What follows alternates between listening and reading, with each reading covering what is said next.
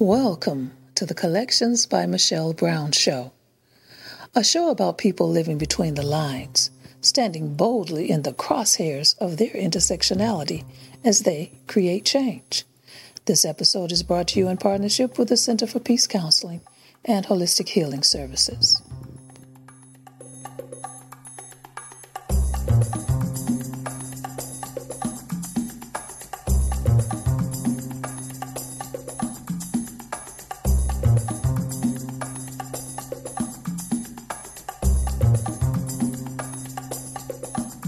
Welcome to Collections by Michelle Brown.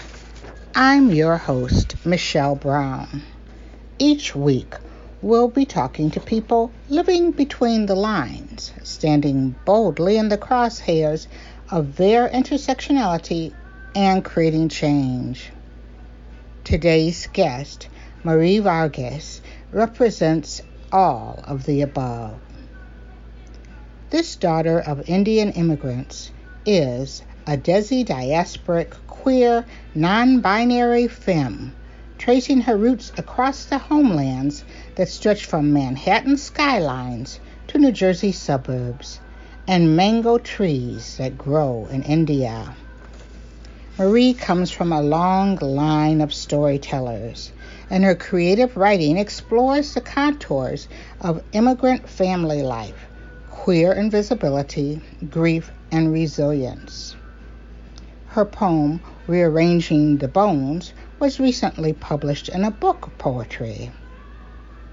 Today, she'll be sharing an unpublished work that she wrote about 20 years ago Reflections of the Glass Divide.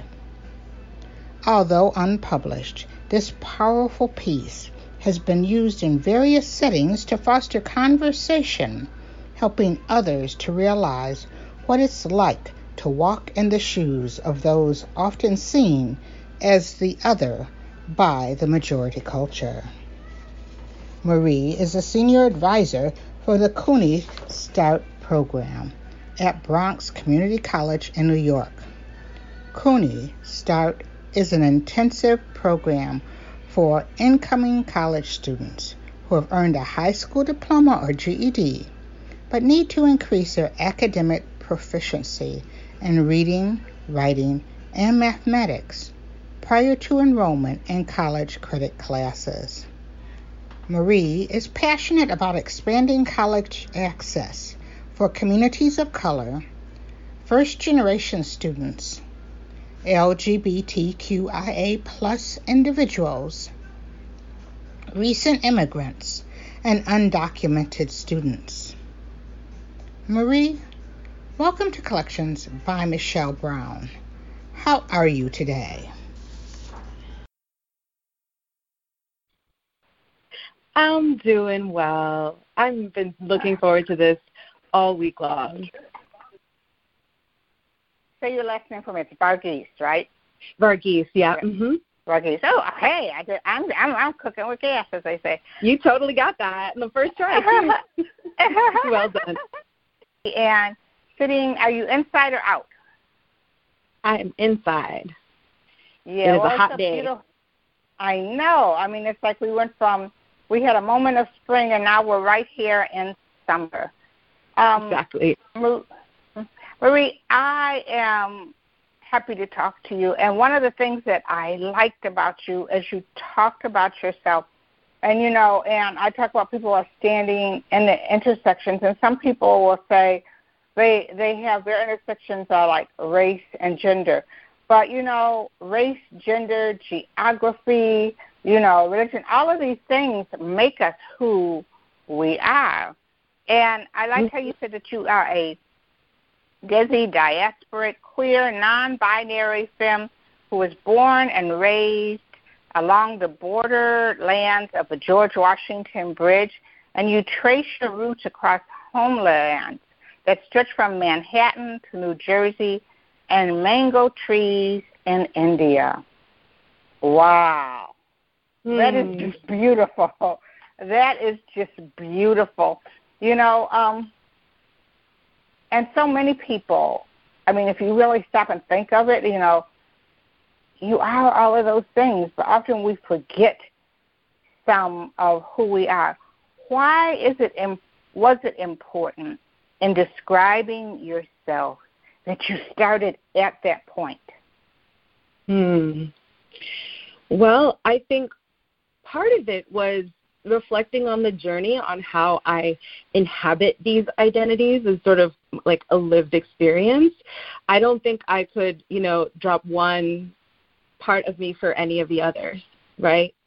Um, I love the the sort of the impetus of your podcast because it is, you know, quite importantly about the intersections and so, um, you know, as I grow into even new language, identifying as non-binary and and uh, and femme have been, you know, in later years of my life. And you know, when I was younger, I had told people in the past, like, you know, first identified as a feminist, and then gay, and then queer. You know, it's like this constant coming out. But then there's also this concept of this uh, this arrival um, and a and a return.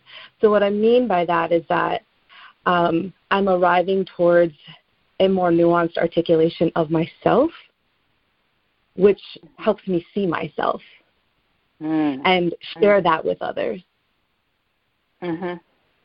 Yeah, you know, because it and it's funny that this is like this perfect time for that, and that people I think are are starting to recognize it. But we've often had that that box that people mm. want to put you in, like you know, um, if you go to a women's event, they want you to be like strictly feminist in a certain way. You know, mm-hmm. um, people want you. Everyone has this thing like you have this like big umbrella of like American, and it's like you know, well, what is American? And really, mm-hmm. American is all of these things, but it's almost like how often do you see that you hit a wall where people want you to to have this like quote unquote American lens where we're denying a part of us, but the reality is all of these part of us is not only makes us who we are, but what makes this country, you know, as we move towards to fulfilling our destiny, great. You know, why erase all of it? Absolutely, now, absolutely. Now, how has, you know, as you, do you have you felt that like in your professional or even in your family, like it's like, Marie, just pick one or the other. You know, why do you have to be every every everything? well, I think I'll start off by saying that I was never really good at fitting into any boxes. yes. Uh-huh. Uh-huh. From from childhood on, right? And I'm sure that uh-huh. you can relate to that as well. Uh-huh. Um, you know it's like you identify the box and and and you know in the beginning of my life in my earliest years um you know there were very sort of like rigid expectations about what women should do and you know what was feminine and what was masculine um and i you know it wasn't until i got older that i really started like questioning that in a um in a more sort of like i guess cerebral way or an energetic way um, and recognize, recognize other sides to myself. But I was someone who grew up in a household where um, hmm, I was more, I was there to, like, I was seen, but I was not heard. Mm. I was seen, uh-huh. but I was not heard. My opinions really didn't matter as a child. You know, it wasn't until I started to connect with teachers and, you know, and be in school um, where I started to sort of channel my thoughts, my feelings into writing. And then that's when I was like, oh, okay, you know. Um, I started questioning all of these sort of rules and, and regulations. Um, many years ago, I heard somebody say, um, I was at a conference, it was at the um, long time ago, um, INCITE Women of Color Conference, and someone had said that, you know, the first oppression that you experience is youth oppression. Mm. Because nobody takes you seriously and being able to sort of grow into myself and I, I identify as someone who is sort of I don't know if it's the right word to say late bloomer, but it took me some time to uh-huh. to grow into sort of my independence and to find my voice. And I think that's also because of the amazing teachers and educators, um, you know, community people, like all the people in my life who helped me to grow my voice, that's why it feels like such a natural thing for me to be able to offer that with my students. Um, as a as a like here let, this is an exploration place you know like let's get to know each other and figure out like you know do you um, what are you passionate about? What do you dream of? You know what are you fearful? Like these are very in depth conversations that i'll that i'll have but it came from from that sort of starting point for me i actually share that with my students in an intentional way um, over a course mm-hmm. of the semester you know and you're right because you know i mean i know what you mean when you're kids like you there's a it's like they want you to talk so much for you know a minute and then and it's like oh it's cute but then when you start to express an opinion or really have questions about things, then it's like, you know, no, no, no. And there's something important about having those teachers who can influence you and also sometimes help you see beyond what mm-hmm. you got. You know, I know one of the things I often tell people, like, you know, we I went to Catholic school, and my parents had this really clear idea of what you want to do, and they had this path that they saw. And the, one of the greatest things was like we had, I had this one nun who listened to me, heard me, and then went and advocated for me to my parents to let me go to a public school where I would get a broader experience and really mm-hmm. develop, mm-hmm. you know, what it was. But you know, the same things that I had been telling my parents that I wanted to to do. It was like, oh, you know, you know. I mean, I wanted to play a harp. My father asked me did I want to be an angel when I grew up. You know, it's sort of like you know, it was like you know, like, like shutting me down. But they, like you said, teachers mm-hmm. Mm-hmm. don't sometimes don't recognize the important role that they can have as, as far as opening doors. Right, and you know, within the time that, especially when they're working with you, oftentimes we don't know what's the story beyond. You know, most people kind of come into your path and leave, um, but then there's others where you know where they reappear and show up and that has been happening to me a lot lately which has been absolutely delightful to you know reconnect with students that i have worked with um you know five years ago ten years ago twenty years ago um you know it's that's been such a journey but i i agree with exactly what you're saying like your your teacher saw you for who you were. Mm-hmm. mm-hmm. And just having a space to just be easeful. I'll um I'll share something when I was um when I was in like mm, seven years old. Uh, so I was in between second grade and third grade. Um, my brother passed away. He died in 1988 of a mm-hmm. uh, complicated bacterial pneumonia, and it was mm. sudden. It was very sudden. Um, you know, he was perfectly healthy, you know, and then and then a month later he died. Um, I had no one to talk to about that when I was a kid. I think the focus of the grieving was the focus of the parents grieving their child, which, of course, you know, that sort of, um, you know, the thing they say, like, nothing hurts worse than the grief of, of, of a child. And, you know, while mm-hmm. that was, of course, there, I think that um, you know, within where I grew up in Teaneck, New Jersey, there's a very strong Indian community, um, and I think that that was just where the focus and attention was. But I was there witnessing. I, in fact, remember at that time I said if there was anything that I could do to heal my parents from their grief, like I would do it. But I never really focused on my process mm-hmm. until after that summer. I had a teacher I still remember her. Her name is Miss Jacobson. Um, she was a white woman with very, very curly hair, um, almost like like light blonde, almost Nordic, um, and and she was a pretty fairly new teacher in the school system, and she had this remarkable idea where every day she had journal time in the class, and you know those little blue books. Mm-hmm. Um, so she just handed out blue books to, to everybody. And we would sit at our desks and we would have some time where we would journal. And this is what the most brilliant thing and sort of the legacy that I carry um, is from her is that um, when I would write things down, if there was something maybe I was feeling complicated about what I wanted to share, you know, like I had complicating feelings about that. Maybe I was dealing with the grief or I was just resurfacing some, you know, just sad thoughts or uncomfortable, whatever it was, or even if it was just like, I just don't want you to know about it. She told us to take the paper and fold it in half inside the blue book so that I couldn't see it, like the, the teacher couldn't mm. see it. Mm-hmm. And then it was a dialogue journal. And so what happened was that I would give it, I would give the journal to her at the end of the journal day, and she would read it. And she would read the things that and read the things that I left open, and you know what she told us is that she didn't read the things that I folded up.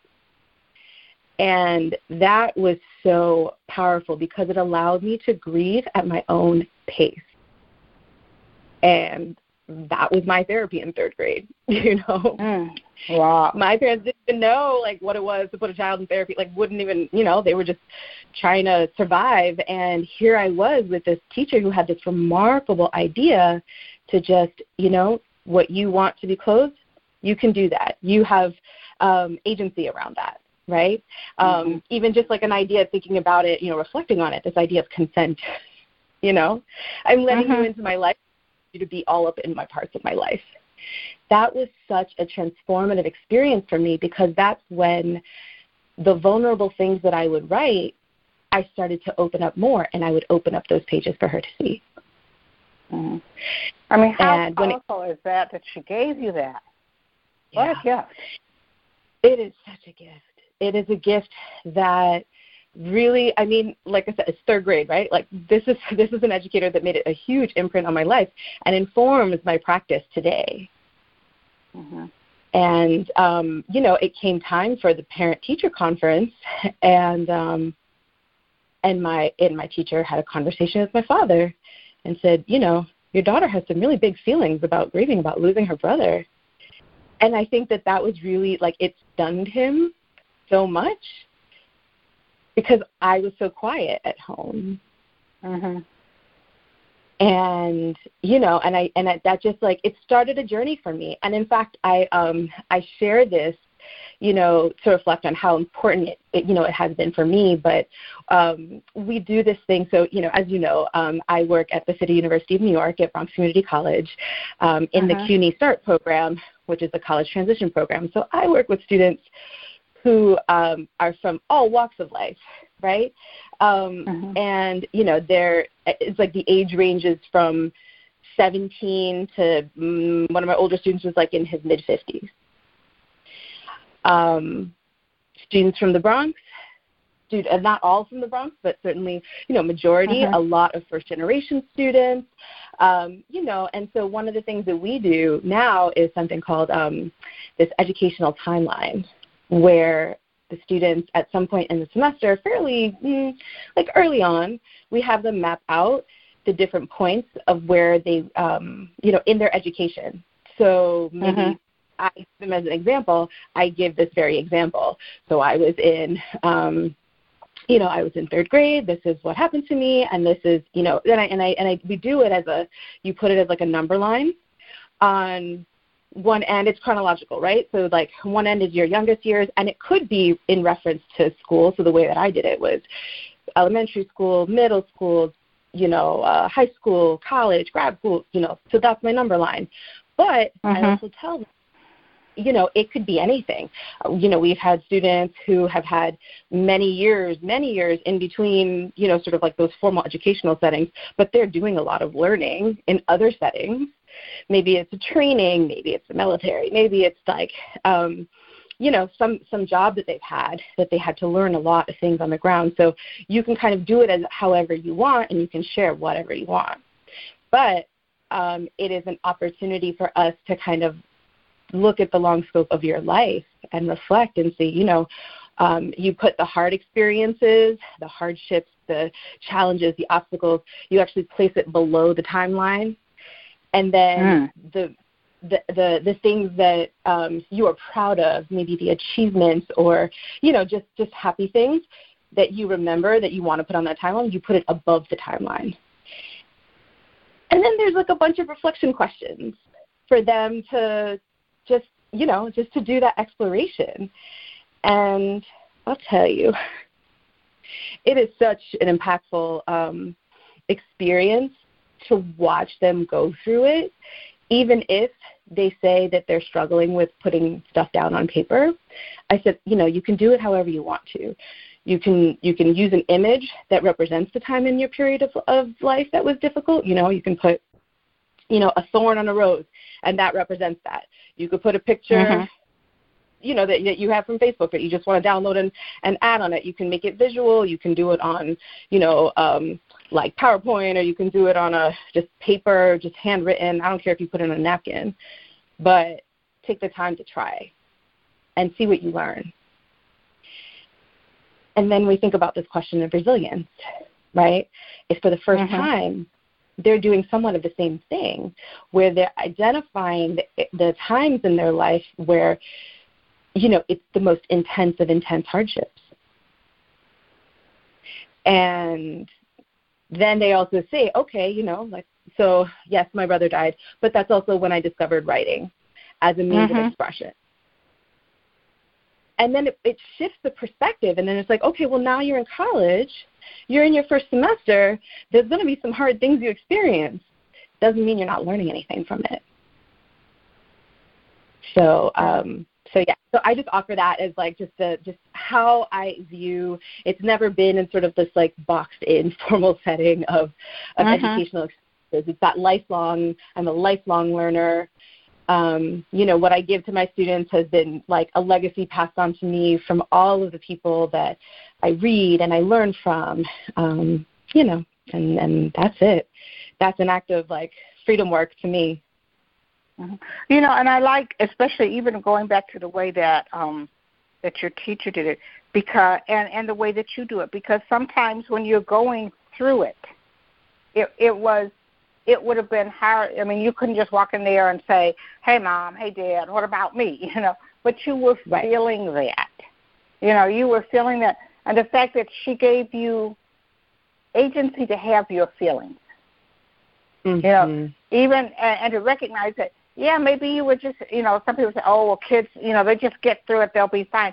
That you did have those feelings, and then, and like you said, as you find that people especially you know life is challenging, and especially if you you've missed a while and you're coming back and you're getting ready.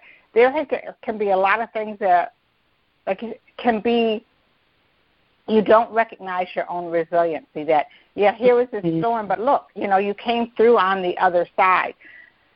And like you, I yeah. find that writing and being able be sometimes it's easier to write it than it is to just like comes out and sort of talk to somebody, you know, until mm-hmm. you're ready to.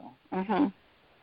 It's definitely one of those things where I, I always kind of um, I think about that teacher and I think about this educational timeline that we integrate over the semester, and it's a it's a heart opener, is what it is. You know, uh-huh. it's a heart opening activity, um, and you know, and it allows this sort of um, it breaks the wall a little bit because they'll hear, you know, I mean that that my brother's death was absolutely devastating for me, but I had lost a number of people from for various reasons. Um, you know, uh, people who had passed uh, um, passed away like between seven and age eleven.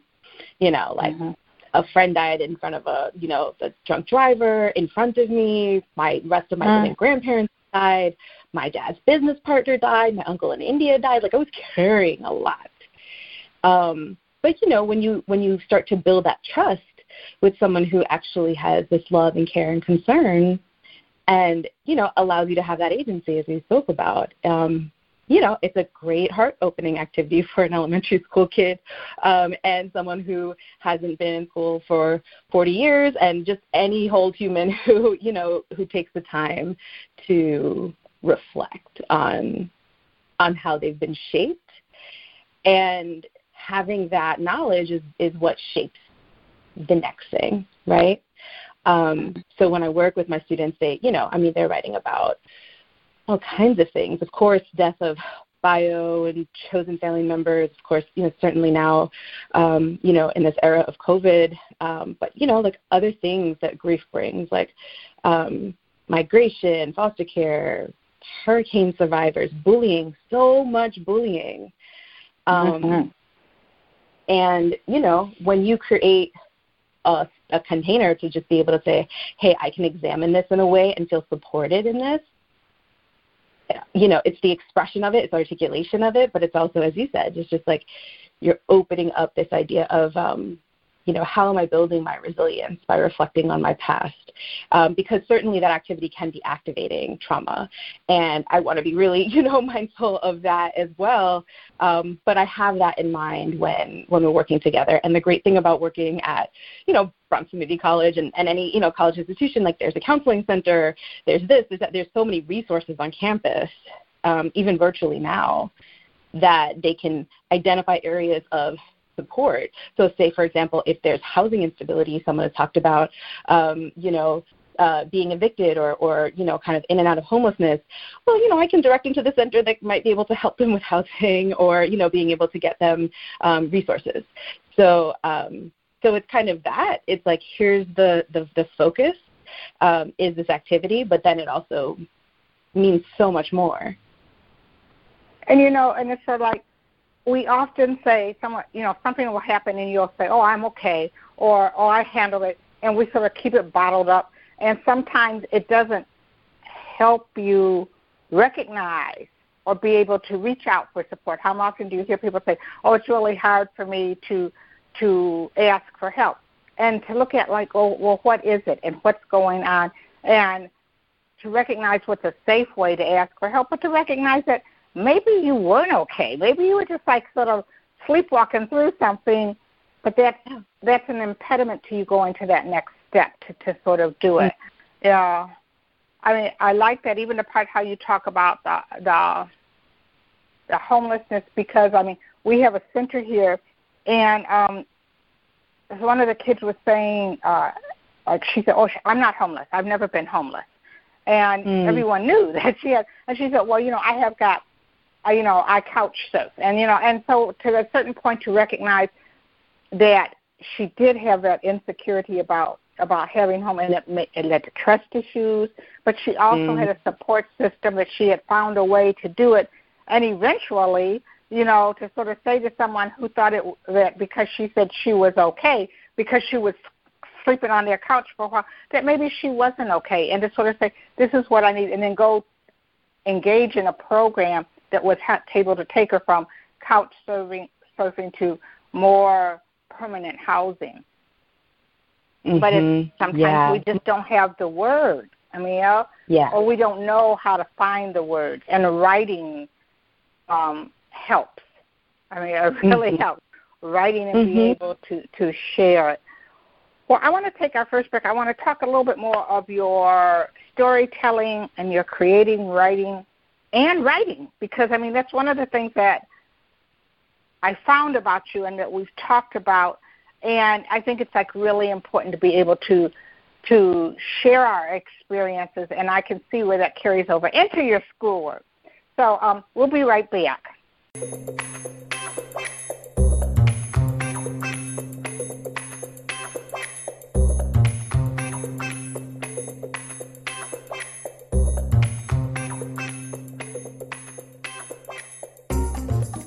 This episode of Collections by Michelle Brown is brought to you in partnership with the Center for Peace Counseling and Holistic Healing Services, bringing balance to your mind, body, and spirit.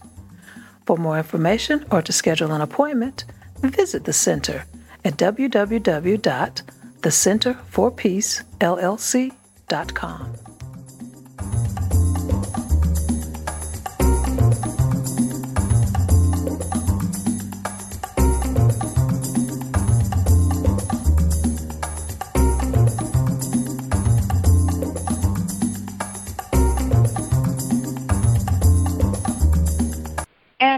back here on Collections by, by Michelle Brown, and I am talking with Marie Varghese. And you know, when you you you had me at I write.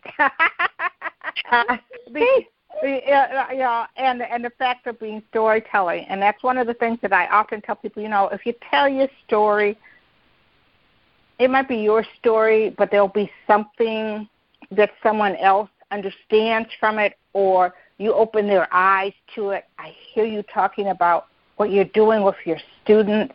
And to me, that's, and, the, oh, and I'll tell you the other thing that I like is that you tell them it doesn't have to be in words. You can draw a picture.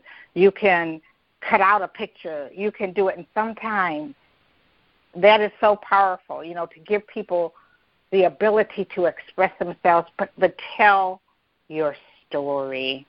Mm-hmm. Yeah. Mm-hmm. You say in your bio that you have a lineage of storytellers. Who are the storytellers around you that inspired you? Mm, that's such a great question. Um, so many, um, but you know, sort of in my in my real uh, formative childhood years, it was my father. Um, mm. So um, my parents grew up uh, in Kerala in South India, and um, they moved to New York City in the 70s, along with a long sort of like wave of migration of, um, of Indians coming to the United States. Um, you know, my mom was a nurse and actually was the first person in her family to leave her. Um, uh, like her community in Kerala. She went to nursing school in Goa and then came to United States. So she was like breakout person, you know. Um, and then she came to New York. I lived there for a little while. We um, lived with her sister-in-law um, in uh, the Morningside Heights area. Um, I'm not sure if you're familiar, but like around 113th Street in Amsterdam, like uh-huh. just generally in that area. And so um, my mom goes and uh, gets arranged marriage to my father, and then she likes to call him excess baggage. Right? so, uh-huh so that's how um, you know that's sort of like the the formative uh, you know foundation stuff of of, of that of the migration history. Um, and in moving to New Jersey, um, which happened right like from the Bronx, I had moved after like I was one. Um, and I've been in a suburb of New Jersey about I think I've told you this before, but about ten minutes from Manhattan. Mm-hmm. And um, and I would just remember all of these times where my father would be on the phone or if we would have guests coming over and he would start just doing this whole storytelling you know thing and you know he was really essential in in building a lot of the infrastructure of um the south indian particularly from people from Kerala. Um, we call ourselves Malayali. So the Malayali community that is here um, in the United States, he he like you know, was part of the religious institutions, establishing the cultural institutions, social community things, and so um, so he was just a lot of like very much in the public eye. Meanwhile, you know, I was always like following him, but I was quiet. Um, but I would watch him when he would go on stage and give a speech, and I would watch him when he was, you know, at the head of the dining table and telling just funny stories. And I always loved when people were coming over because he never told those stories to me. he would tell mm-hmm. them when guests came, and so I loved that. Um, I loved when he was the way that he kind of, um, you know, like there would be like a punchline, and it would just sort of come in this natural way, like he, like just you know, the legacy of oral tradition and storytelling is mm-hmm. so strong, and um, and that was it was just it, it sort of like it was like this energetic magic, if you will, when mm-hmm. he would share mm-hmm. stories. Um, I did not identify myself as a storyteller until much later in my life. Um, you know, I, as you know now, like I channeled a lot of my feelings and you know into poetry and into writing, um, you know, prose pieces, this, that, and the other. But I was very quiet and I was very private in that sphere of my life you know? Um like i was sociable and you know i had a really like strong community of friends but when it came to writing um it wasn't until i was in high school and i had an amazing english teacher by the name of mrs twombly who uh was like head of the literary magazine and and helped me kind of break out of that shell.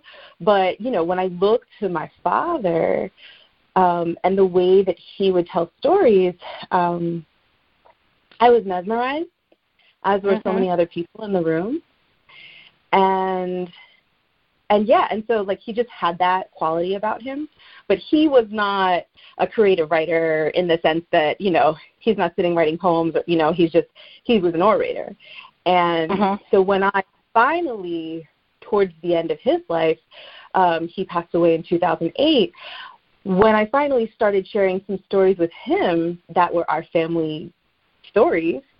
Um, you know, and be like, you know, you always told me about when my mom first came to the United States, and my mom tells me about what that experience was like for her, thinking that she was going to be like, you know, the the darkest person in America, and mm-hmm. you know, she didn't what mm-hmm. she was getting into, um, you know, and I and I started writing those things down, and um, and I remember telling, you know, sharing one story with him, and he was um, he was at our local hospital on dialysis, and he was listening to me read it, and I could just see in his eyes how touched he was that all along I had been sort of like compiling and and observing and writing things down in the quiet, you know, um, mm-hmm, um, in the quiet. Mm-hmm. But um, you know, but I can and so then I so relate with that. Yeah, uh-huh. yeah. Uh-huh. Um, how My father that, told the uh-huh. My father told the greatest stories, and sometimes, I mean, you'd know the story, but you'd be happy when people would come over because it was like it was showtime, you know, and you'd want to hear the story. So I can really relate to that. Uh, and but the yeah. fact that you got to tell your father stories, you know, that that that that golden time towards the the end of his his existence on this plane, that you were able to tell him stories, read him stories, and he knew you'd been, you know, you'd heard. Mhm. Mhm. Yeah, absolutely. And I think that, you know, a lot of what I do write about it intersects with, you know, quite similar themes. Um, grief and loss um, and resilience and family and community and belonging, like just, you know, broadly, all of those themes are there. Um, but yeah, I think I, I think it was it was really through um, you know, part of that is like a, definitely a foundation of my legacy. And then I also have to say that I've been very fortunate along the course of my life to have really kindred community people in my life who are also just amazing storytellers. So, um, you know, you, you you know what it is. It's like it's like it's a gravitational mm-hmm. pull. You just find each other in a way. Um, mm-hmm. And I think that the most important thing is to be like, you know, it's not just about the storytelling; it's about the listening as well. Oh yeah, oh yeah. Well, um, you sent me a a piece that you wrote, which to me, um, and I read it, and I mean, I thought of so many people, so many people who I have interacted with, who have been uh, Latino, who have been Asian, who have been Native American, who have been black who who have this this story. In fact, I knew someone who um whose parent had been blind. Both of her parents had been blind, and as I read Reflections of the Glass Divide that you sent me, I thought of all of them and stories mm. that, and again, stories that they had told me of something similar.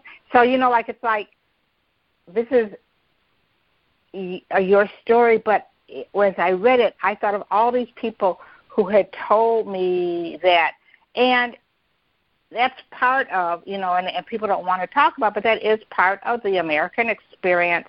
And now we see they want to show you, you know, only when it's something horrible. You know, oh look, and and the the Asian woman got beat up and everything, but it's these little microaggressions, these little mm-hmm hills that you go through each and every day that I have heard people who I have been around, grew up with, met all along. And when I read this, which is also the beauty of writing, I got it. I felt it in my gut. And so for that, I thank you. And if you would, grace us by reading Reflections of the Glass Divide. And then after you finish, Hilda, we can talk about that. Okay? Sure. Sure. Okay. Um, it would be absolute pleasure and a deep, deep honor. Uh, so, as you said, this piece is called The Reflection of the Glass Divide. Excuse me, ma'am, but I don't understand what you're saying. These are the words that pierced my mother on our Tuesday morning trips to our local bank. Each week, the bank teller silently bemoans our arrival and averts her eyes, desperately searching for other matters that might demand her attention. Amma awaits her turn with a practiced patience, but finally severs her silence with a request for a deposit slip. The teller hastily passes her the small tricolored sheet while her face scrunches up tightly with annoyance. She feels the eternity it takes for my mother to count her checks, unconcerned with the possibility of Amma not having enough money to go grocery shopping later. This is the way it's been every Tuesday morning for as long as I can remember. Yet the bank teller treats my mother with mechanical anonymity week after week. Her frigid green eyes grow irritable as Amma tries to articulate her needs, but she is clearly annoyed at the Indian accent that pulls at the corners of her tongue. Amma's curry stained syllables dispense unwanted reminders of a throbbing dissonance the bank teller would rather avoid. I preserve this woman's image across the unforgiving glass divide that separates my mother's accent from the teller's American one. My mother's eyes plead to be rescued from this business, so I step forward to repeat the same question Amma had asked just moments before. I catch the sense of relief on the bank teller's face when she realizes that my accent matches her own. She begins the transaction, and I realize that the bank teller refuses to understand my mother. She'll never know that my mother now weathers a monsoon of doubt in the American dream. She'll never know that my mother's fingers courageously joined together to fistfight the moon defying the turbulent Air India flight that transported her to the land of plenty. The bank teller only sees her worn hands, now sandy and trembling with age. Amma promptly places the week's money in a small brown envelope, afraid that her Indian accent will seep out the beads of sweat on her knuckles and smear George Washington's face. Amma holds her head up high and, like a warrior, swaggers out of the bank ahead of me, instead of walking the solemn shuffle of those scarred by this place called America. That is just that is just beautiful. I mean, and it happens. I mean, mm-hmm. I mean, I know people with disabilities Mhm. You know, I have a friend who has a severe speech impediment. She stutters, and the way that you know that that look. I mean, I mean, I can all of that. Those words in telling that is so, so very powerful. Thank you. Thank you so much. It means a I, lot to hear you say. it really uh, does. Uh,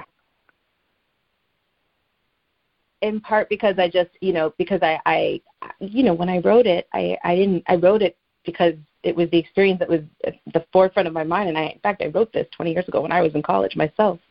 Um, it has just kind of resurfaced over this year's, uh-huh. um, you know, COVID and quarantine and and all the things. Um, and then there's a story about that as well. But I, I will say that what what's so powerful for me as you know as a writer and as a reader is that you know I get to share this with you, and then you have all of these other experiences that that you recall, and uh-huh. that's such a gift to me. Uh-huh. Yeah, really. I mean, it, it is so. I mean, and even, and, and I'll tell you, and not only as I did I think about all of those other people, I could be that daughter, and I could I could, I felt myself as that daughter, and, and and you know, and it was just like so many words are so are so friggin' powerful. I mean, it's just like, and when people write, and I often encourage people who are, you know, to write even something that experience you know, for someone who didn't know other people who did it, maybe, just maybe for a moment, it will open their heart and mind. Mhm. Mhm. Yeah, absolutely. And I think that sort of, um, you know, the, the way that this emerged for me, like reemerged really, um, was I, you know, I wrote this in college. Um, mm-hmm. It was an assignment, a summer class that I was taking at Rutgers University, which is where I went to school, and the class was called Poetry of Protest. Mm-hmm. And it it was fantastic. It was just a, a fantastic moment in life because that is the summer that I got introduced to Audre Lorde's writing. Mm-hmm. And I had two friends who were with me, and it you know it's so funny now because back then we would have never known, but we would like sit next to each other in this class, and um, Feliz Marsuya is she's like a program coordinator now at Rutgers for the Center for Latino Arts and Culture, um, and uh, Claudia Sofia Garriga Lopez, who is an assistant professor um, at uh, Cal State University at Chico. Um, she's a professor of queer and trans Latinx studies.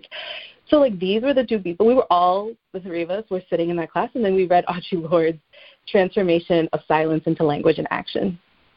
Uh-huh. And that is what it came after that assignment. Uh-huh. And they were wow. like, you know, just write something, you know, related to this essay. Um, and that was it. You know, it was the three of us, and it, and the, obviously, you know, that essay has made such a definitive and deep impact in our lives at the time. You know, as um, as people of color, as as students, as critical thinkers, as activists. You know, we poured over that essay, and then after we read the essay was when you know we started writing these response assignments to it. And so that's where that piece comes from. And um, and it was so powerful. So then fast forward to, you know, 2020, and you know, Claudia calls me out of the blue and tells me that she's teaching um, a couple of courses in her, in I think it was graduate classes. And there was one sort of a introduction to multicultural and gender studies, and, and there's a class called Latina Power, and she wanted to know if she could use the piece in conversations with other readings that she had assigned with Audre Lorde and you know Maxine Hong Kingston. So of course, I was totally floored that she had even remembered it after all these years. Mm-hmm. So I was like, yeah, of course, of course, you know. Um, and then so you know that there was a conversation that happened there with her students, um, and it was really moving, you know, as they discussed children as translators, um, shared experiences of women of color, and just you know, just as you're saying, it brings up so much. You know, even if the the the context in which the piece shifts and changes, you know, from the lens of the reader, there's like this like access point into something that is also personally yours. Um, and I think that was, you know, was, so so so that was sort of how it reemerged, and then I um, I casually mentioned it uh, to one of my colleagues in the CUNY Start program, to my colleague Teresa Benequist, who is the uh, reading and writing instructor um, in our program, and and she says, "Wait a minute, wait a minute, let me see this. I want to see it." Um, mm-hmm. so I was like, okay, you know, and she was like in the process of piloting some new pieces in the curriculum, and you know, I gave it to her, and I was like, you know, just sure, I'd be happy to share. And then she's like, let's try this to put this into the class, and I was like, say what? You know, but it felt like an honor and I was like totally down for it. Um, and the thing was is that what I love that Teresa did is that she did not tell my students that I wrote it. We made that agreement before sharing it. Mm-hmm. That mm-hmm. an anonymous piece and, you know, for a time. Uh, because, you know, so that they could have more honesty in, in how they were interpreting it. Um, and you know and and you know we're in the context of working with uh, you know students who have you know what's called remedial or developmental needs. They're kind of uh, like gaining academic proficiency in reading and writing right? So that they can take college credit classes. And so the the conversations are very different. And we have a a co a co-teacher writing support teacher who um who's really really brilliant. Her name is anita santiago. And um and you know and and so like as they break this stuff down they're defining what does bemoan mean? Mm. the you know the bank teller silently bemoans mm-hmm. her arrival. What does bemoan you know? What is you know averts her eyes? What does the word avert mean? And so here we are translating this into a zoom call with our students in remote learning. How are you going to do this? I haven't even seen the faces of some of these students you know because the cameras are off and here they all are on this Google Doc with the piece up highlighting the words that they don't know or understand. And they're doing it together. mm-hmm. which is amazing. So you kind of saw, you could watch the Google Doc sort of come alive, and you know, um, like they would just add comments. You know, what does it mean? Amma curry stained syllable. What does that evoke for you? What does that mean? And so they just sort of respond in real time with each other as they were thinking it through and figuring it out. And so that is also really powerful too, because I didn't know that that was going to be the afterlife of this piece also. You know, that it would help build their vocabulary, but also that they were going to be reflecting on it. So, like, I just feel like some of the most powerful responses were when students talked about how the piece related to them. Mm-hmm. And it was just a range of things. You know, one student talked about, um, you know, the, I guess the, the question was, um, have you witnessed or experienced this kind of discrimination? You know, and so, you know, students, one student connected it to um, the um, his name is Christian Cooper. He's a black bird watcher in the Rambles at Central Park, and um, there was a white woman who called 911 on him. Um, mm-hmm. So just that in the news and being able to kind of use that as a way to process what is happening both in the piece, but also the way that you interpret what's happening out in the world right now. Like that was really amazing and impactful. Mm-hmm. Um, we had a lot of students, a lot of students who um, who were said that you know in the course of the nature of their work, they were being told at some point in, in various iterations, essentially, go back to where you came from, go back to your country. Mm-hmm.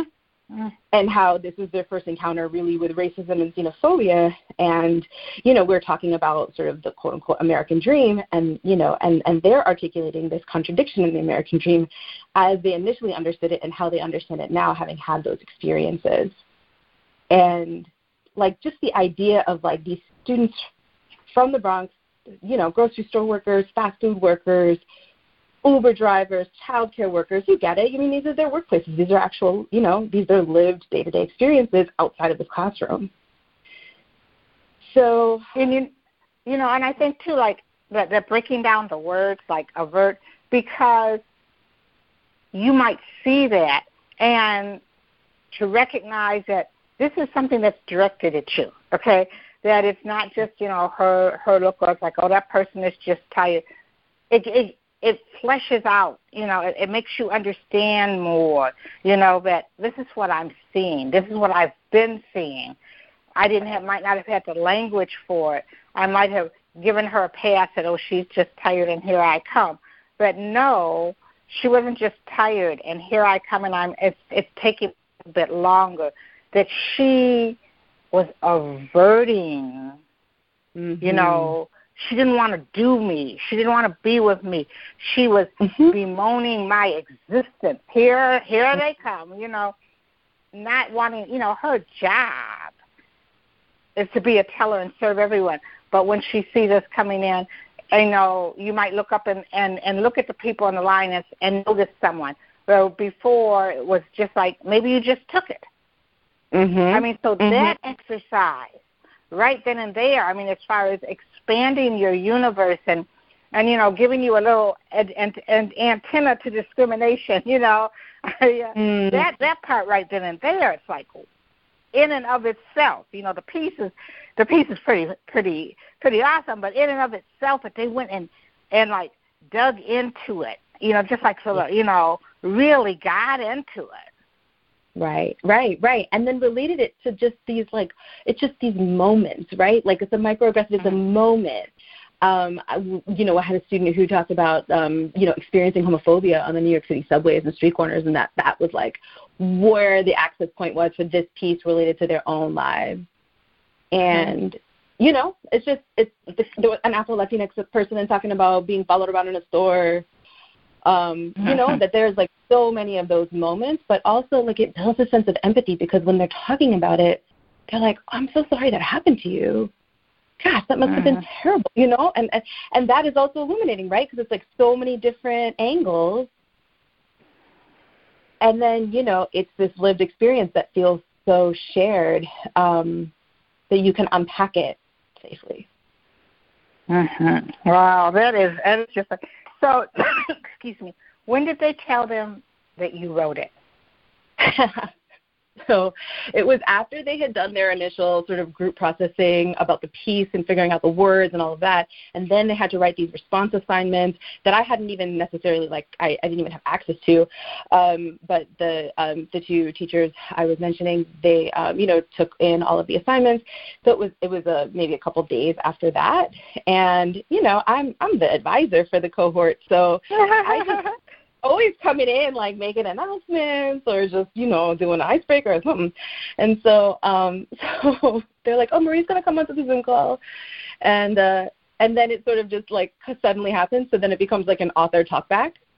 And mm. when they realize that i am the author they just flipped. It was the cutest like it was very endearing. I just i was so taken because you could just hear and again this is happening all on a zoom call imagine right mm-hmm. um so just lots of uh exclamation points happening um and then and then uh so i you know i talked to them and then they asked me really really interesting pieces about the piece because since it didn't have a name attached to it who it was written by they were they were debating amongst themselves of you know what they understood to be the gender of the person writing it. So was it a son?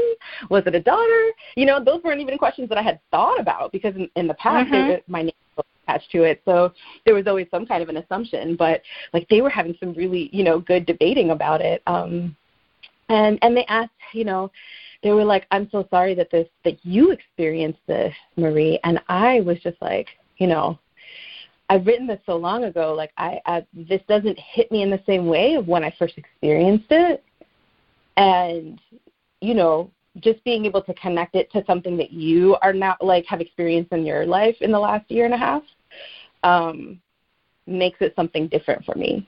Um, so, like when we, I don't know, just like when I, I think about writing. Oftentimes, when you're writing trauma and you're still traumatized by the things that you're writing about, um, it's a very activating sort of thing.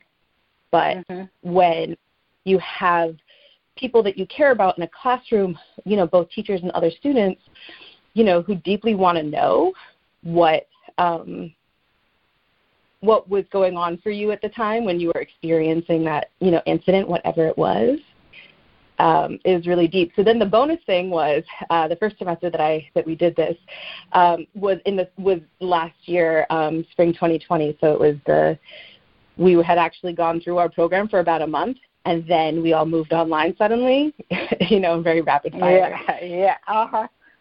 So, you know, so this was people that these were students that we had seen and interacted with the first few weeks, and then we went all online. And so, just even that experience, I think, created like a much deeper bonding um, that nobody would have ever necessarily anticipated had all of this, you know, year of COVID, you know, had it not happened. But then at the end of this, so I share my, you know, my thoughts, and they're asking Q and A. It's like amazing. And then, you know, my my mom lives with my wife and I, so I asked them, I'm like, do you guys want to meet my mom? and so they're like, yeah. Another thing would never happen, right? If we were just in the classroom. Uh-huh. take my laptop and I just go down the stairs. And I had met my mom before. I said, you know, like my students want to meet you. So like then she came, you know, like I came to the couch and I brought them. And you know what the funniest thing and the most amazing thing is that they turned their cameras on, all of them, at once. Oh. Uh huh. And they were just like, so you know into having a conversation with her and and she gave them a pep talk. She was like you know i was in you know the bronx. I started there too. I was a nurse for 30 years in the bronx and you know you guys can do it. I was like what is happening right now with this conversation? Mm, oh I, so, what have i unleashed? Yeah yeah no, that, that is, even if the at the end of that, right? So then and then after that conversation, I you know we go back. I go back you know to my makeshift office room, and um, and one of the first things that comes in the chat is a student who um, who's basically living you know on his own. Um, has migrated from another country and had said he's just like I really miss my mom, mm. and oh. that was really sweet and deep and you know um but he's also such a resilient, incredible person, and you know is so resourceful and, and all of these things. But that was such a tender moment where he was really held by his other classmates too. You know, so just being able to share to get to that place um, was magical and and and one of the most memorable things that I will take from uh, remote learning 2020 2021. Mm-hmm. What was your conversation with your mother like after this? That's very funny that you asked that. I mean, not funny, but I guess my response is is uh, is complex. Um, so I write a lot about my family, um, you know, just as a topic because it is it is what I want to be writing about. Um, but I don't really share a lot of my writing with my mom. And when I prepped her, I, you know, I said, I had my students and they they want to meet you and I, you know, had wrote this piece. Do you remember when we had that thing about the bank? I had never even told her that I had written that piece. Mm-hmm. Um, because I think that her view on moments like that is, you know, there's like some something like around shame, right? Like so like don't tell mm-hmm. other people. Don't let other people know that that happened to us, you know? Um mm-hmm. and so so of course all of my writing is breaking down all of these shame barriers and, you know, can't fit into any box. Um and so yeah so the so the conversation that i had with her after was you know it was pretty brief. Um i like thanked her for for um for talking to them and to kind of give them that little you know joyous moment and pep talk and and uh and it was sweet. And and then she kind of just carried on with her day. Um she didn't think too too much of it. Hmm. Hmm. Yeah. Uh, yeah because i mean not only does it talk about and i you know and that's the thing that's said that there would be a part of shame to it and there's you know there's absolutely nothing to be to be ashamed about you know um, mm-hmm. strength and that she went on, and then that she was able to tell how then she just started your career as a nurse and everything. That was yeah. just that was one of the parts of it. But the way that it is, and then like I said, I had an aunt who um had been a domestic worker, mm. and she was like, you know, but then she, you know, how she kept on doing things. But if you brought that up, and she would talk about how sometimes if she went in the bank that they they assumed that she was you know doctor so and so's oh it's doctor so and so's you know maid and she you know mm-hmm. and and and that maybe she was dealing with herself and so there's parts that she was like really embarrassed about it and said oh don't tell people about that but it's like you know you were strong you did that and a lot of what she did and and and what she put up with you know, the averted eyes and being talked down to meant that she was able to she put aside she didn't have children but she put took care of her sister and brother's kids. She made sure that they had things. But mm-hmm. the, like you said, there was that part of shame and then I was you know, I was fortunate. I uh, although I I sometimes call people I had my death and dying ten years, you know, like my mother died, mm-hmm. my father died, then his sister died, and then this mm. aunt died, and I and I became the caregiver successively for each one. Wow.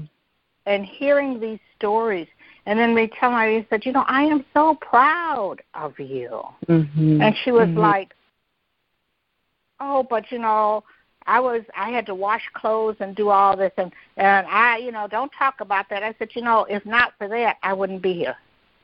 I wouldn't be able to do some of the things that I did and it was it's just sort of like that's the everything that comes from that you know mm-hmm. that i can see that if you are a student and maybe that you're standing on the on the sidelines watching your parents go through that that maybe they have a shame maybe you're feeling it but then to also to be able to recognize it and to know that you know you were proud of her. Yeah. You know, you were yeah. indignant about what had happened, but there was a pride, mm-hmm. you know, that you had, you know, which is which is which is just like amazing.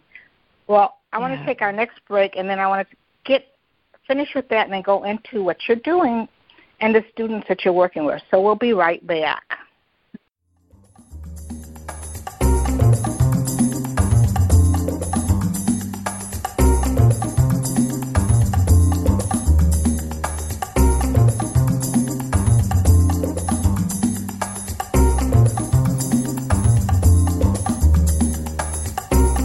Collections by Michelle Brown airs every Thursday at 7 p.m. You can subscribe now and listen to the podcast on Blog Talk Radio, iTunes, Stitcher, or SoundCloud.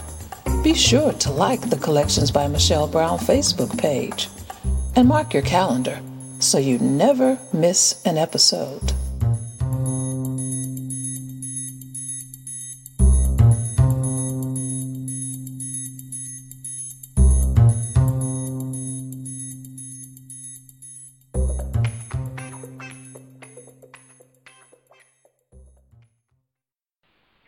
And we're back here on Collections by Michelle Brown, and I'm talking with Marie Varghese. Um, Marie, you know, you are a child of immigrants. You grew up here. Many of the students who you deal with are also children of immigrants, and they're people who are maybe they're they're the first generation going. And um, I know that uh, I was I remember telling you that I had had a guest on a young man who was from Chicago. He was that first generation to go to college. There was these expectations of of people in the neighborhood, in the neighborhood, people in mm. their immediate community and his family of what he needed to do. And then he had gone to public schools in Chicago, done okay. Um, mm. And he was supposed to go, you know, he had got a thing to go to Northwestern, and he went to a program similar to what you have that mm. helped mm. prepare him. And like he was telling me that when he did graduate from Northwestern, all of a sudden the enormity of all of these hopes and dreams he was carrying on his shoulders just sort of hit him. That after he walked across the stage, he sat down and just cried. And mm. um, when do you see, and some of the students that you're advising, are are they carrying that load? I won't call it baggage, but that that load from their families, their community, and also mm-hmm. having often been let down by the public school or the regular school system to not prepare them for that. Do you see them coming to you with that? Yeah, most definitely. I think that is precisely what is what draws me to this work is that I'm not afraid of that load. you know, mm-hmm. Mm-hmm. Um, you can bring it, bring it to. Then we can, you know, spend time looking at it together. And it's not. And I think that what is so important, you know, what I've learned over the years is to just to create a nurturing space where it's just there's just not that level of judgment. Like I'm not going to project my opinion and of you know and shame and things on you. Like it's not going to have to be all that. And sometimes uh-huh. that's the first time that they have ever shared anything mm-hmm. that is going on with their lives that that that they're grappling with. Um, you know, and so I, you know, I say that I like I work in collaboration with all of these amazing offices on campus that do other types of support for students. But you know, oftentimes as you know a, an advisor for a, a first year program, um, you know, it's a college transition program. So they haven't, and and now you know, in the last year and a half, none of these students have even been on the campus yet. You know, I can't uh-huh. wait for them to see it when it's safe enough to be there. Um, but but yeah, no, like what you're saying about um, this long it's like the it's the long journey you know like the the reason why they may not come to class is it can range. It it can range. You could be on like you know you're like getting an organ transplant and, and you know uh-huh, you have to go uh-huh doctor's appointment, like you are, um, you know, you're taking care of your kid brother, or you know, and and like just it's it's really hard for you to do both their their Zoom school and your Zoom school. Um, you know, it could be your, you know, I had a student who actually had, um, she had like just given birth over the course of the semester, came back to class two days later. Wow. This semester, you know.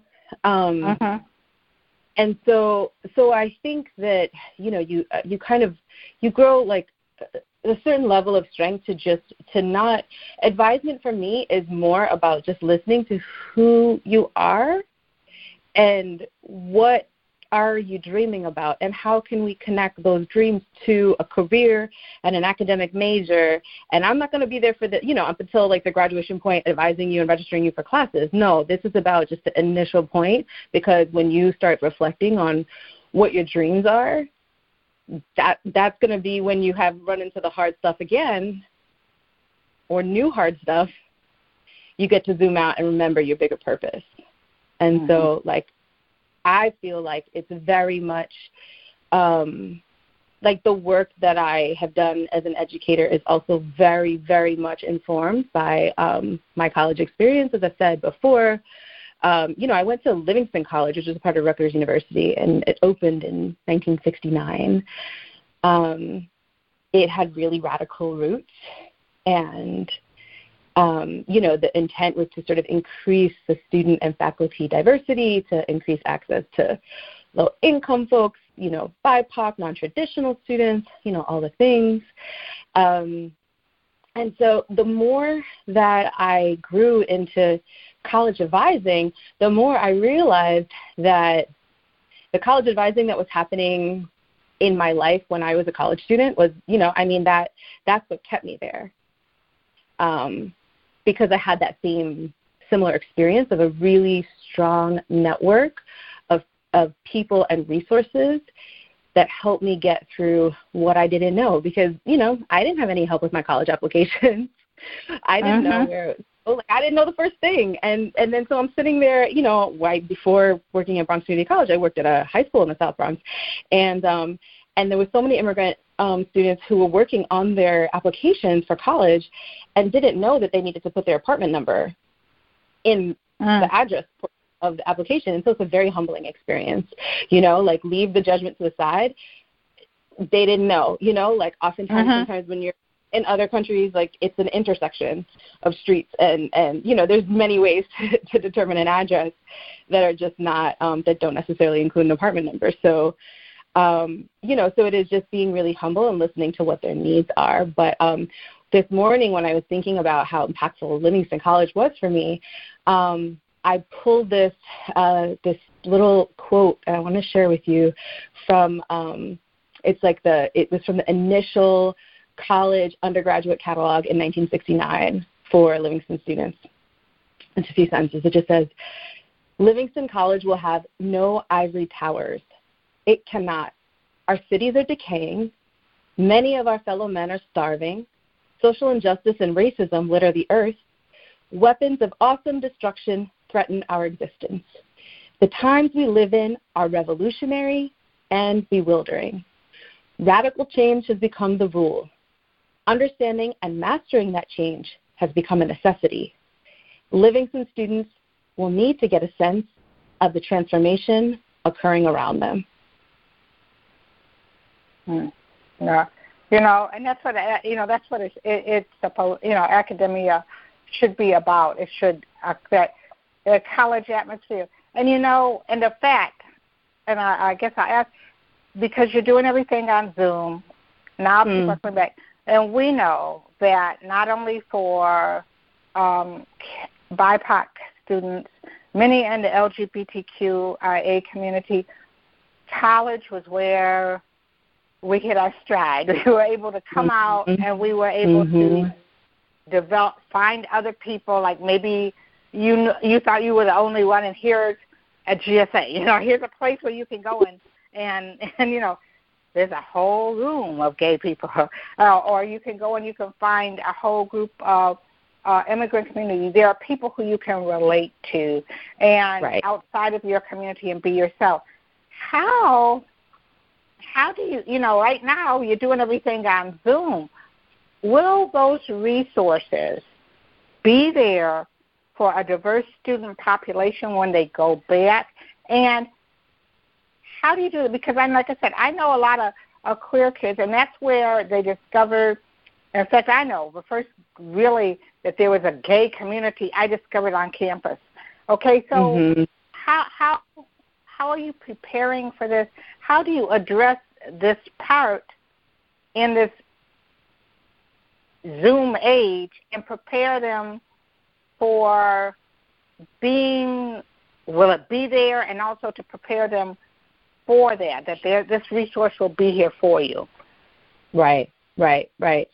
Um, I love this question. It's a very important question, and I think it is a question that you know colleges and universities around the country are trying to grapple with. Really, um, so in a Zoom environment, um, it's very different because you're not actually on campus, but we are constantly in uh, sort of in deep engagement with the with like the website so that we can show them, hey, this is here, this is there, um, and so what we do is um, we have them do some online exploration just to see what offices are there, and of course, when I'm having individual conversations with students, um, I can definitely say like, here are some of the offices that I think will be really useful for you. And in the last couple of years, we've been very fortunate to have an LGBT center at BCC, and we've had a women's center that is doing really tremendous work, and they're doing it also online. They're doing it on Zoom.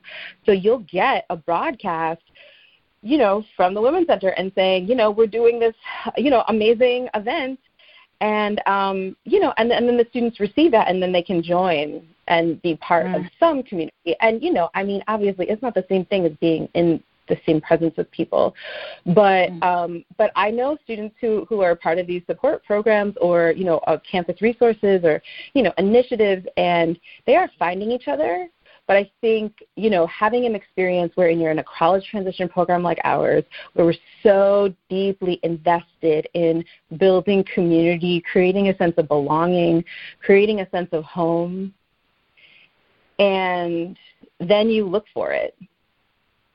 If you have a model of what it looks like, what it could look like, you keep your eyes peeled, you know, and it's uh-huh. not easy it's not easy. Sometimes, you know, I, I had a student um, who shared with me that he like after his first year, he really only had one friend.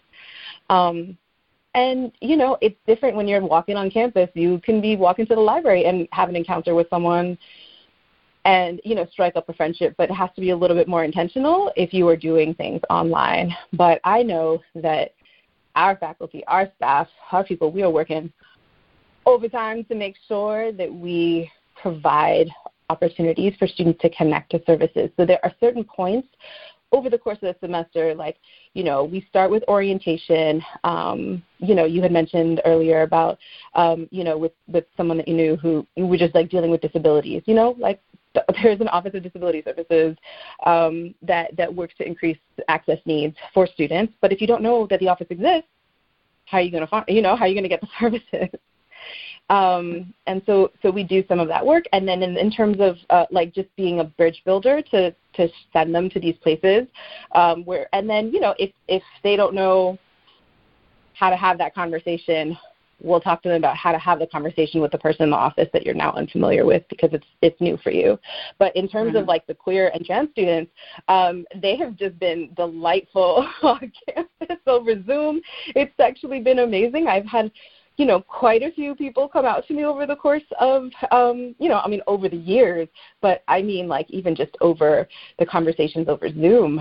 Um, you know, uh, trans folks who feel comfortable sharing. Um, and some of that is because at that point, you know who I am, you know, like I'm, I'm uh-huh. very like and, and saying like, you know, these are all the things that I was dealing with, you know, in my educational timeline. If you continue on to middle school when I came out and all the things. So so some of it is that. That's like not that's been built over time. I didn't necessarily feel safe when I remember I first started a job. I'm like, okay, like what's the climate here, you know, uh-huh. um, for a binary person, for a femme like me.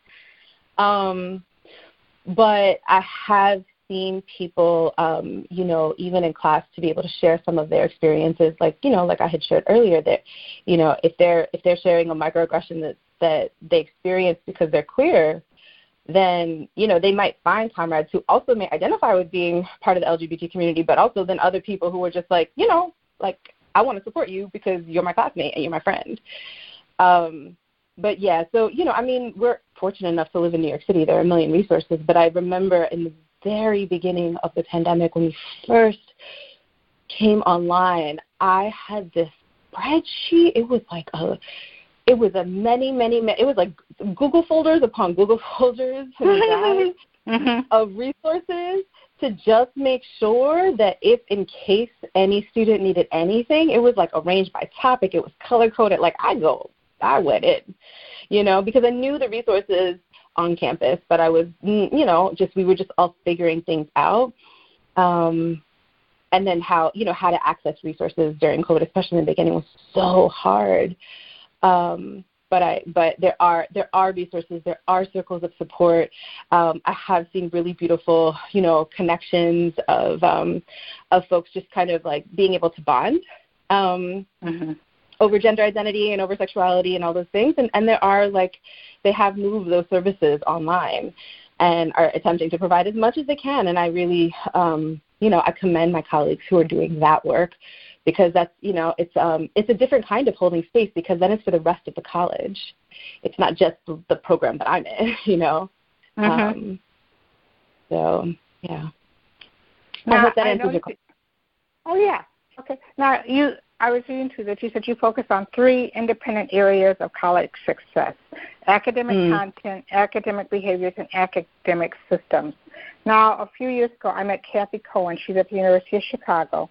I had mm. I knew people who went there, and we were talking about how it was still structured, although they had done a lot more with her, like having women's studies and and mm-hmm. African American studies and all like that. But often that that being able to navigate the content, the behaviors, and the systems still was something. Those things were based on an old school system. You know, even though they might have come, you were going to hit somebody who was going to expect you to do this, that, and the other. And many of the kids who came there weren't prepared for that. I have a friend who who went there, and it was like knock on wood, they had taken a program similar uh, to yours, that it prepared them for what they had to do, and they said it was a whole lot more work than than you know than high school. But there was mm-hmm. also like um, she said like she also recognized that often when she went into the classroom, she was the mm-hmm. only one. She could not be mm-hmm. late. She had to be mm-hmm. prepared. She had to have an mm-hmm. answer because you know it was like like it or not, she stuck that like a proverbial, you know, sore thumb, you know, and the pressures at, that that made for her, and you know, she just sort of like hung in there and stuck it out. When I was talking to Cathy, she said that often she'll find she doesn't see people who had graduated who would come back because you know they would talk about how how tough that had been on them as a person of color, as someone who was queer, you know. Um, mm-hmm. Um, uh, mm-hmm. Do you see that, and how do you help people who come through your program prepare for like this ain't this ain't high school anymore. You know, this is what you're going to hit, and and how do you prepare for it without losing your identity or feeling to draw upon that resilience yeah. that they're finding and doing some of these these these exercises that you do with them. Mhm. Mhm. Such a good question. I think that um for me as you know an advisor in in this context um, when i share um, when i share things um, resources and also the, you know i mean the the idea of academic behavior like that sounds a little clunky to me honestly but mm-hmm. you if you unpack it, okay, so how does this relate? So I so some of the things that I do is I do one-on-one advisement for students, um, and and those right now are you know in the context of Zoom calls. Um, so there'll be appointments throughout the year, but I also teach a college readiness seminar class, and I do that once a week, and we go over all of these like you know topics that are related to college success but you know we have our spin and how we want to present that information so it's everything from like time management to exploring your major, figuring out how that might co- connect to careers, but a really essential portion of it is about self advocacy. And what does that even mean? How do you advocate for yourself? And I think that, you know, part of the things that we want to connect students with is that there are many ways that you have already been advocating for yourself. You've been doing this work, it just may have been in a different context. So let's show you how it works in navigating the campus at, at here at BCC, which is like, you know, a new academic home for yourself. But you have to know the people, the offices, the resources, and you have to be prepared. So I teach, um, you know, in response to, to many um, to many emails that I received and, and just experiences hearing from from other colleagues, um, we created this lesson on communication, like how to communicate in a college environment. And this is something that I did like years ago, and it was really just an experimental lesson to see how it would go. Because ultimately, I had so many people tell me, you know, my students just don't know how to write an email. Like, I cannot hmm. decipher what it is that they want in an email. Sometimes it's like the entire um, uh, uh, question that they have is just in the subject of the email, and then there's no nothing in the body of it when you click on it. Um, sometimes it's just not you know worded in a way that is really uh, easy to to to digest and to understand what is it that is really like that you want to to ask me. So um, so we talk about communication skills, and you know we talk about you know different formal environments and informal environments, and then I actually just go down and break down and say, here are some of the things you know. I mean, I don't like calling it necessarily email etiquette, but these are some of the expectations about mm-hmm. writing an email, but let's let's just like break it down. Okay, so we know the two. Uh, okay, fine, and then we're going to the CC. The CC. What does CC mean on an email? If you, I'm trying to CC you on something. Well, I don't know. Carbon yeah. copy. Say what that is, mm-hmm. You know. That's what's carbon? You know. yeah, what is that? Exactly, exactly. Mm-hmm. Um, and then we go to the BCC, and then they're like, "What does BCC mean?" I don't know, but that's the thing. It's like it's it's it's at it's at their fingertips, twenty four seven, but they just were never taught, and that's not their fault. Mm-hmm.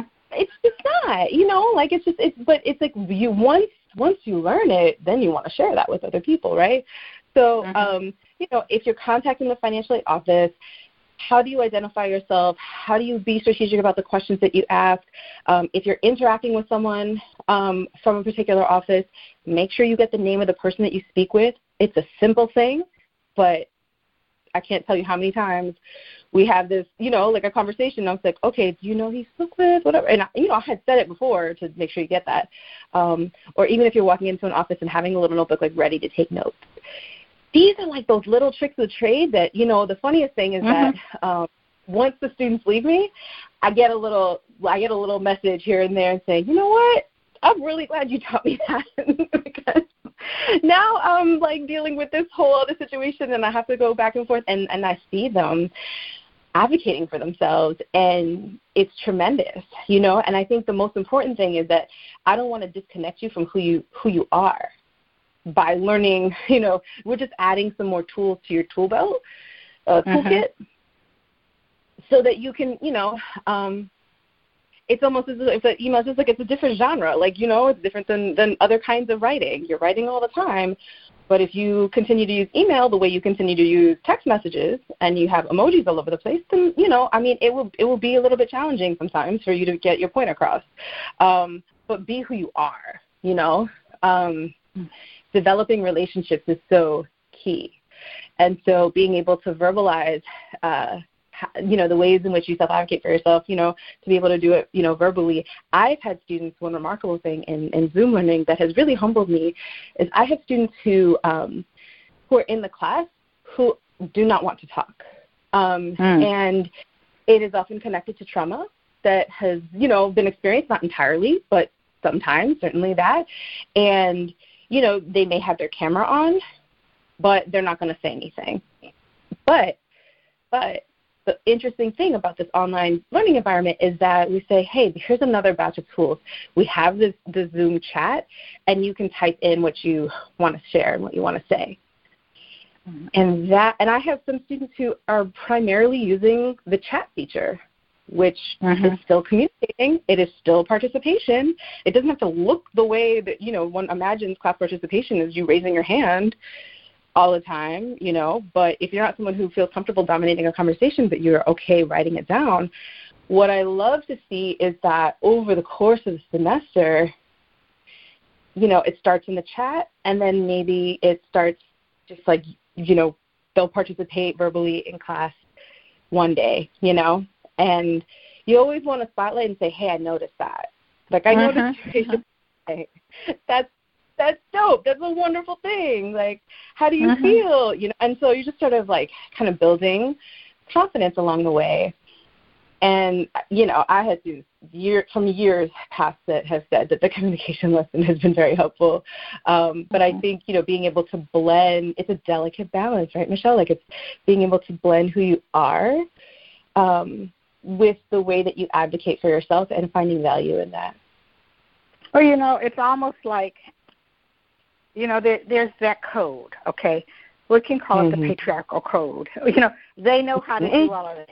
I mean, and so it's sort of like you know and where it's like, okay, do it your way, but this is the code. This is how you do it so that, like you said, you're going your email's going to get read. It's going to get to the right people. You know, you're not redoing mm-hmm. it, but without giving up yourself because really coming in and bringing in all these other things makes it communication richer. But if you mm-hmm. don't know what the code is, somebody else is going to who does, you know, know the secret handshake, they're getting over. And it's sort of like when women started going to the workplace, when communities of color started going to workplace, and we have to know, you know, tell us the code. If you tell us the code, we're going to break the system. You know, we're going to not, right. we're going to expand and blow up the system and make it bigger and better. And I think that that's that that's what what people need to know. So like if they're averting their eyes you know, mm-hmm. you know what's uh-huh. up. If you come in and so and so is averting, you know what what they're doing. You're they're right. not just having a bad day. It's about you. And then how do you make sure that your seat is at the table, that you call them to task, that you make sure that you get the advancement and and the recognition that you deserve. And like you said, now with, with using this, there's a way you can comment and chat, you know, and so that you mm-hmm. are you're participating. And the fact that you give them that encouragement, you know, and, and today it might be participating in the chat. Next time, when you do open your mouth, you're going to say what needs to be said, and people are going to be like, whoa, you know? mm-hmm. mm-hmm. And in what context are you comfortable, right? So, so one of the things that we do that's really unique to our program is something called conferences, where we have it's almost like a parent-teacher conference, but we have it mm-hmm. as um, just us as the teachers and the advisor and the student and it's like short it's 15 minutes but they have to come prepared um, with and it's an assessment of how they've been doing but it's not us telling them here are your grades. It's them telling us how do you think you've done so far?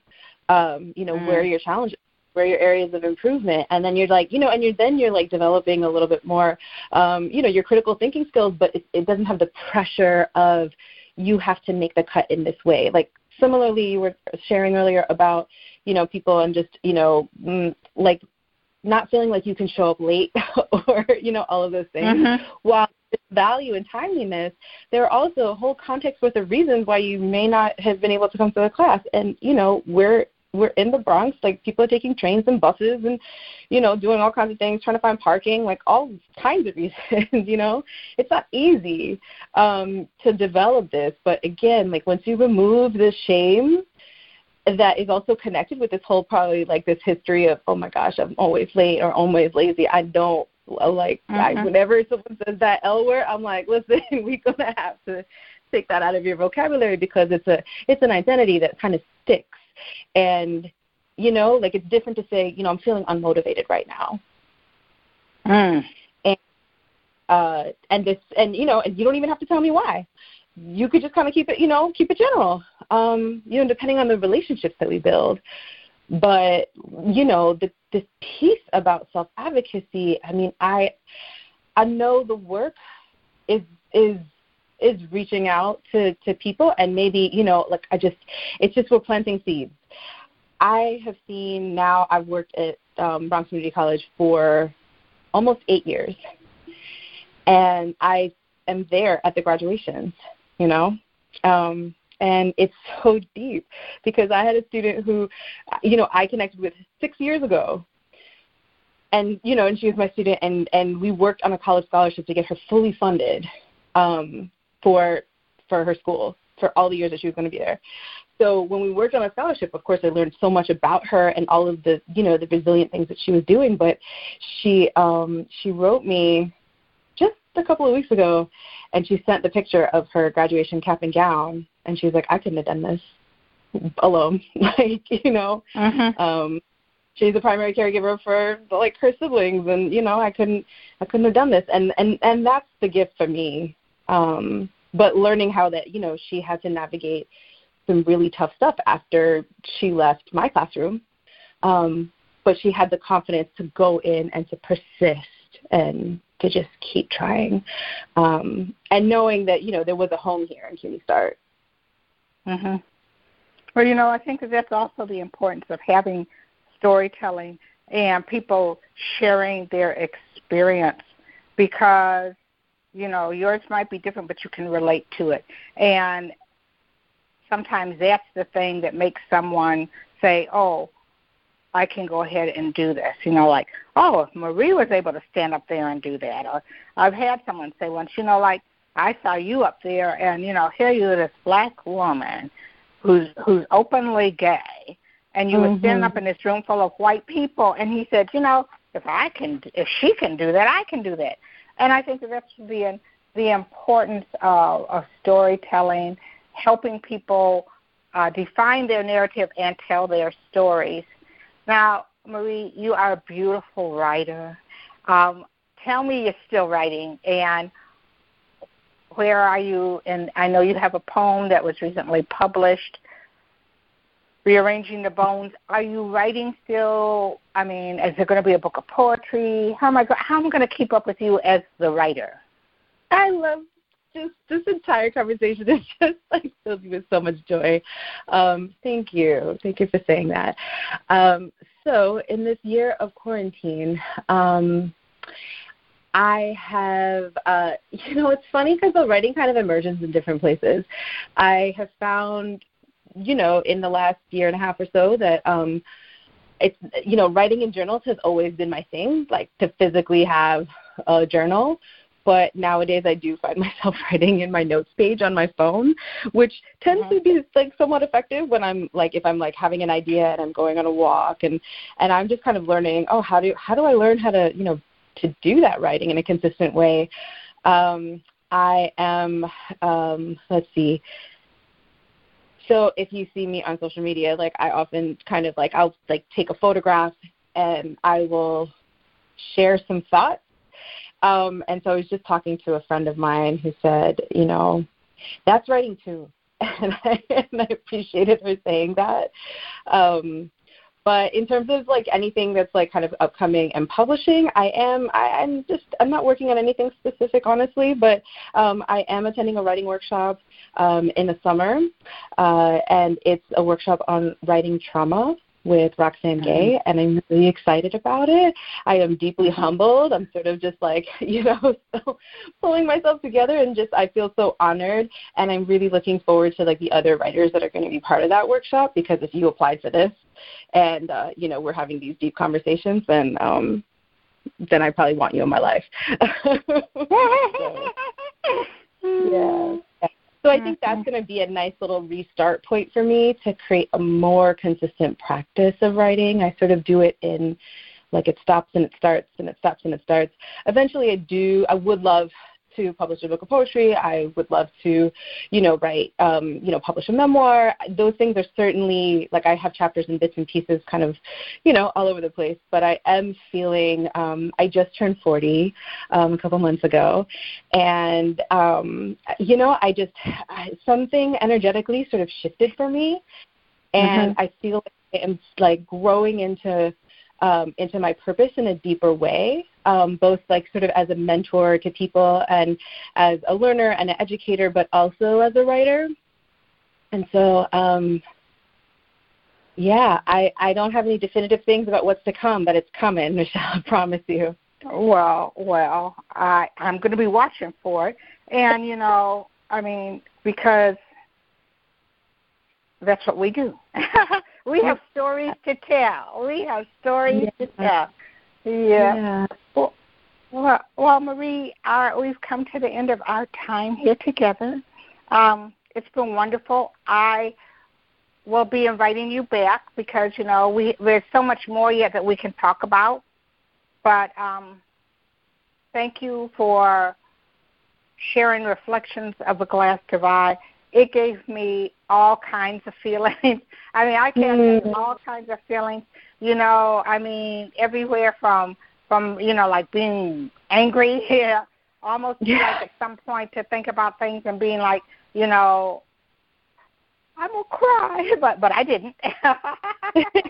okay, um, you did. But, but, but you know, the, and that's what was beautiful about it. I want to thank you so much. I um, appreciate you so much. Um, one thing that is keeping me steady in the you know this vision of my writing is to remember who my audience is. Mm-hmm. And my audience is, you know, queer and trans folks. My audience is BIPOC. My audience is you. My audience is like all those, you know, um, beloved people that you meet along the way. And like if I, you know, it's just like when I can focus on that, I can get out of my head um, yeah, about right. why I'm not so, mm-hmm. um, but honestly, like your your podcast is um, incredible, and I'm I'm truly truly honored to have even been asked. Um, you know, I I appreciate you, and I look forward to coming back whenever the time allows.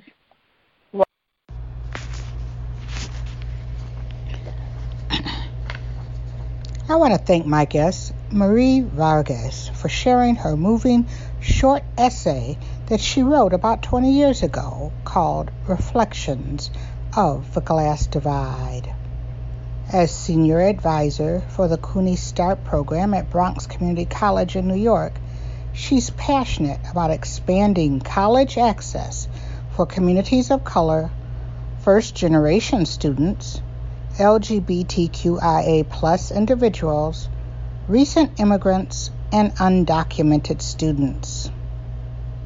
Be sure and follow Collections by Michelle Brown Blog Radio on Facebook, Twitter, and Instagram.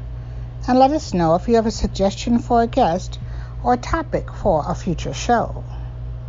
You can listen to this or past episodes of the show on SoundCloud, iTunes, Stitcher, or Blog Talk Radio. Join us next week when I'll introduce you to another amazing individual living between the lines, standing boldly in the crosshairs of their intersectionality and creating change, right here on Collections by Michelle Brown. Thank you for listening.